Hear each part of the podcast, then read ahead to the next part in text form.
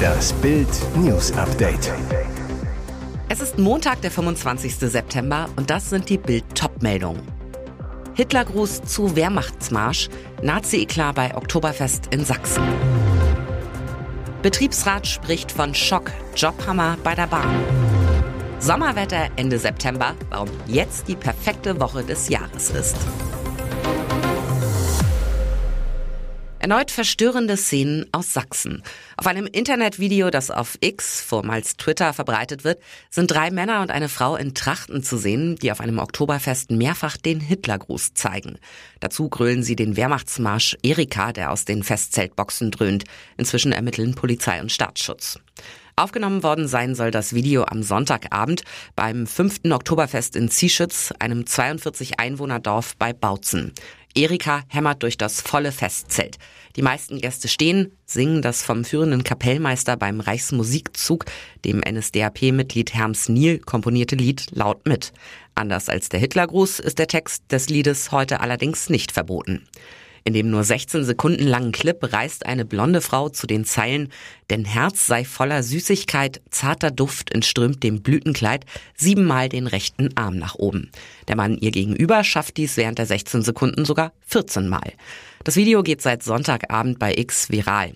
Am Montagmorgen reagierte die Polizei, leitete es an die zuständige Polizeidirektion in Görlitz weiter.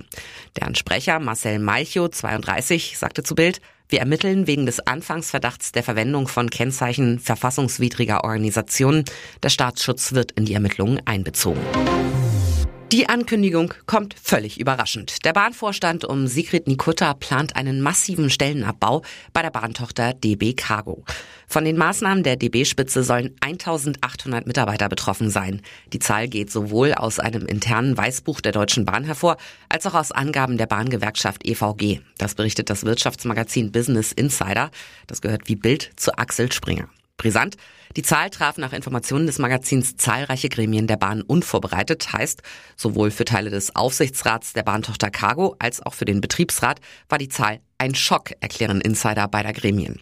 Ein Grund ist, dass Nikutta erst Ende Juli öffentlich versichert hat, dass es keinen Abbau tausender Arbeitsplätze geben soll bei der Güterverkehrstochter. Nach rund zwei Monaten nun die Rolle rückwärts. Die Bahngewerkschaft EVG warnt in einer internen Mitteilung an ihre Mitglieder angesichts des Stellenabbaus vor einer Zerschlagung des Güterverkehrs. Bedeutet laut der EVG, der glatte Ablauf des Güterverkehrs steht auf der Kippe. Haben Sie noch ein Bonusheft und wissen auch, in welcher Schublade Sie es finden? Wenn ja, ist das gut. Denn erstens sind sie dann wahrscheinlich motiviert, regelmäßig zum Zahnarzt zu gehen, was die Lebensdauer ihrer Zähne verlängert. Und zweitens lässt sich durch ein lückenlos geführtes Bonusheft bei größeren Zahnbehandlungen viel Geld sparen. Eingeführt wurde das Bonusheft 1989. Seitdem können sich Patienten damit den jährlichen Kontrolltermin in der Zahnarztpraxis abstempeln lassen. Seit vergangenem Jahr kann das Bonusheft auch digital geführt werden, als Teil der digitalen Patientenakte. Hat den Vorteil, dass es nicht mehr verloren gehen kann. Und was bringt einem das Bonusheft genau? Professor Christoph Benz von der Bundeszahnärztekammer sind regelmäßige Besuche beim Zahnarzt dokumentiert, zahlt die Krankenkasse bis zu 75 Prozent für die Regelversorgung. Diese Regelversorgung bedeutet zum Beispiel die Kosten für eine Krone aus einem Nicht-Edelmetall. Ohne Bonusheft liegt der Krankenkassenzuschuss bei 60 Prozent der Standardtherapie. Wer sein Bonusheft fünf Jahre führt, erhält einen Zuschuss von 70 Prozent und bei zehn Jahren sind es eben 75 Prozent. Der Sommer startet noch einmal durch und möchte gar nicht mehr aufhören. Selbst den Meteorologen gehen so langsam die Superlative aus. Die Menschen in Deutschland können sich auch zum Start der neuen Woche auf heiteres und trockenes Sommerwetter freuen. Es ist eine historische Wärmewelle, die uns da erfasst und noch weiter erfassen wird. Anders kann man es nicht mehr sagen, sagt Diplom-Meteorologe Dominik Jung von Wetter.net zu Bild. Das ist ein Rekordsommerwetter für Ende September, Anfang Oktober. In dieser Ausdauer so spät im Jahr habe ich das noch nie erlebt. Der Sommer 2023 will überhaupt nicht mehr enden. Jeden Tag bis zu elf oder zwölf Sonnenstunden in dieser Woche und Höchstwerte um 25 Grad. Im Südwesten sind sogar bis zu 28 Grad möglich, am Oberrhein sogar mal knapp 30 Grad. Etwas kühler bleibt es an den Küsten, hier sind es meist nur Werte um 20 Grad. Wetterexperte Jung zu Bild, wer Urlaub hat, sollte ihn spontan nehmen und genießen. Mehr Sommer geht Ende September nicht. Und es hört einfach nicht auf. Auch über das kommende Wochenende hat sich die Wärme und die Trockenheit bis in den Oktober hinein in den Wettermodellen verlängert. Und jetzt weitere wichtige Meldungen des Tages vom Bild Newsdesk. Es geht um 500 Millionen Euro. Fieser Erbstreit bei Drogeriekönig Müller. Hässlicher Erbkrieg bei Müllers. Drogeriemarktkönig Erwin Müller wurde von seinen drei Adoptivkindern Andreas, Stefanie und Adrian J. verklagt. Das schreibt das Manager-Magazin. Die drei fechten den Adoptionsvertrag an, fordern ihren Pflichtteil. Der soll nach Bildinformationen bei zusammen etwa 500 Millionen Euro liegen. Wie kam es zum Zerwürfnis der ehemals engen Familienbande? Die Adoptivkinder sind enttäuscht, dass sie am 8. September 2022 beim 90. Geburtstag von Selfmade-Milliardär Erwin Müller nicht an seinem Ehrentisch sitzen durften. Stattdessen Müller-Führungskräfte und Feinkostkönig Michael Käfer mit Familie bei der Feier dort Platz nahmen. Sie fühlen sich aus der Familie gedrängt und fordern nun vor dem Landgericht Ulm ihren Pflichtteil ein auf den sie im Adoptionsvertrag verzichtet hatten. In Bild spricht jetzt exklusiv Ehefrau Anita Müller. Die drei wittern jetzt nur das große Geld und denken sich, wunderbar, das probieren wir mal. Ihr Argument ist, sie hätten nach Erwins Geburtstag festgestellt, die Adoption sei von uns keine Herzensangelegenheit gewesen, sondern Kalkül. Das ist absurd, so Müller. Mehr dazu lesen Sie auf Bild.de. In US-Männerliga Footballfrau schreibt Geschichte. Wer denkt, beim Footballspiel zwischen der Shenandoah University und Juniata passiert nichts, der liegt aber mal richtig falsch. Haley Van Voorhees hat einen Rekord aufgestellt. Als erste Frau überhaupt, die nicht Pantherin Kickerin war, spielte sie bei einem College-Spiel mit.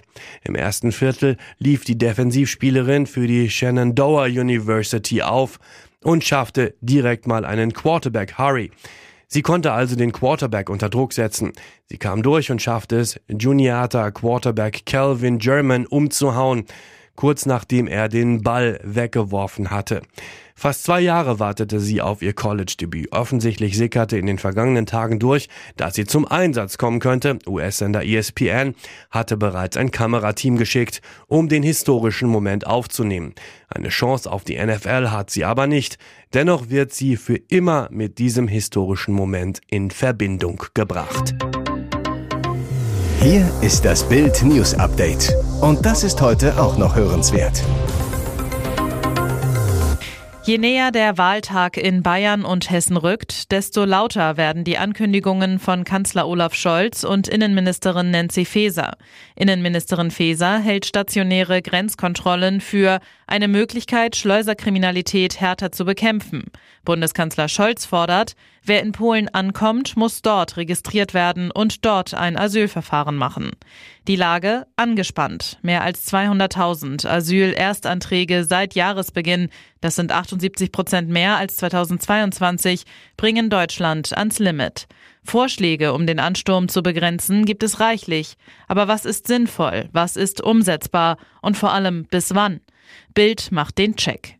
Stationäre Grenzkontrollen. Die will Innenministerin Faeser nach langem Zögern jetzt auch an den Grenzen zu Polen und Tschechien prüfen. Zudem soll die Bundespolizei in Tschechien Migranten an der Einreise nach Deutschland hindern. Manuel Ostermann von der Gewerkschaft Bundespolizei hält beides für sinnvoll. Die Grenzer hätten schon jetzt ausreichend Personal vor Ort, um innerhalb kürzester Zeit tätig zu werden. Die nötige Anweisung von Ministerin Faeser ist bislang aber nicht erfolgt, wie Bild erfuhr. Auf Anfrage ließ das Innenministerium offen, wann es losgehen soll. Weniger Geld für Asylbewerber. Derzeit bekommen Asylbewerber 410 Euro pro Monat. Zu viel, findet unter anderem Sachsenchef Michael Kretschmer. Weniger ist aber gar nicht möglich, erklärt Rechtsprofessor Marcel Kau von der Uni Konstanz und verweist auf eine Entscheidung des Verfassungsgerichts. Schon heute sei aber die Umstellung auf Sachleistungen statt Geld machbar, wie sie von Union und FDP gefordert wird. Dass dies kaum geschieht, zeigt, dass die Bundesländer offenbar selbst kein Interesse daran haben, so Experte Kau. Zu viel Verwaltungsaufwand. Oliver Kahn meldet sich zurück in der Öffentlichkeit. Erster Auftritt fast vier Monate nach seinem Rauswurf als Bayern-Vorstandschef bei der Münchner Start-up-Konferenz Bits and Pretzels im Gespräch mit Masterplan-Gründer Stefan Peukert. Frage, was hat Sie in Ihren zwei Jahren als Bayern-CEO am meisten überrascht? Kahn trocken, die kurze Amtszeit. Lautes Lachen im Saal, aber auch Kahn nimmt es sichtlich mit Humor.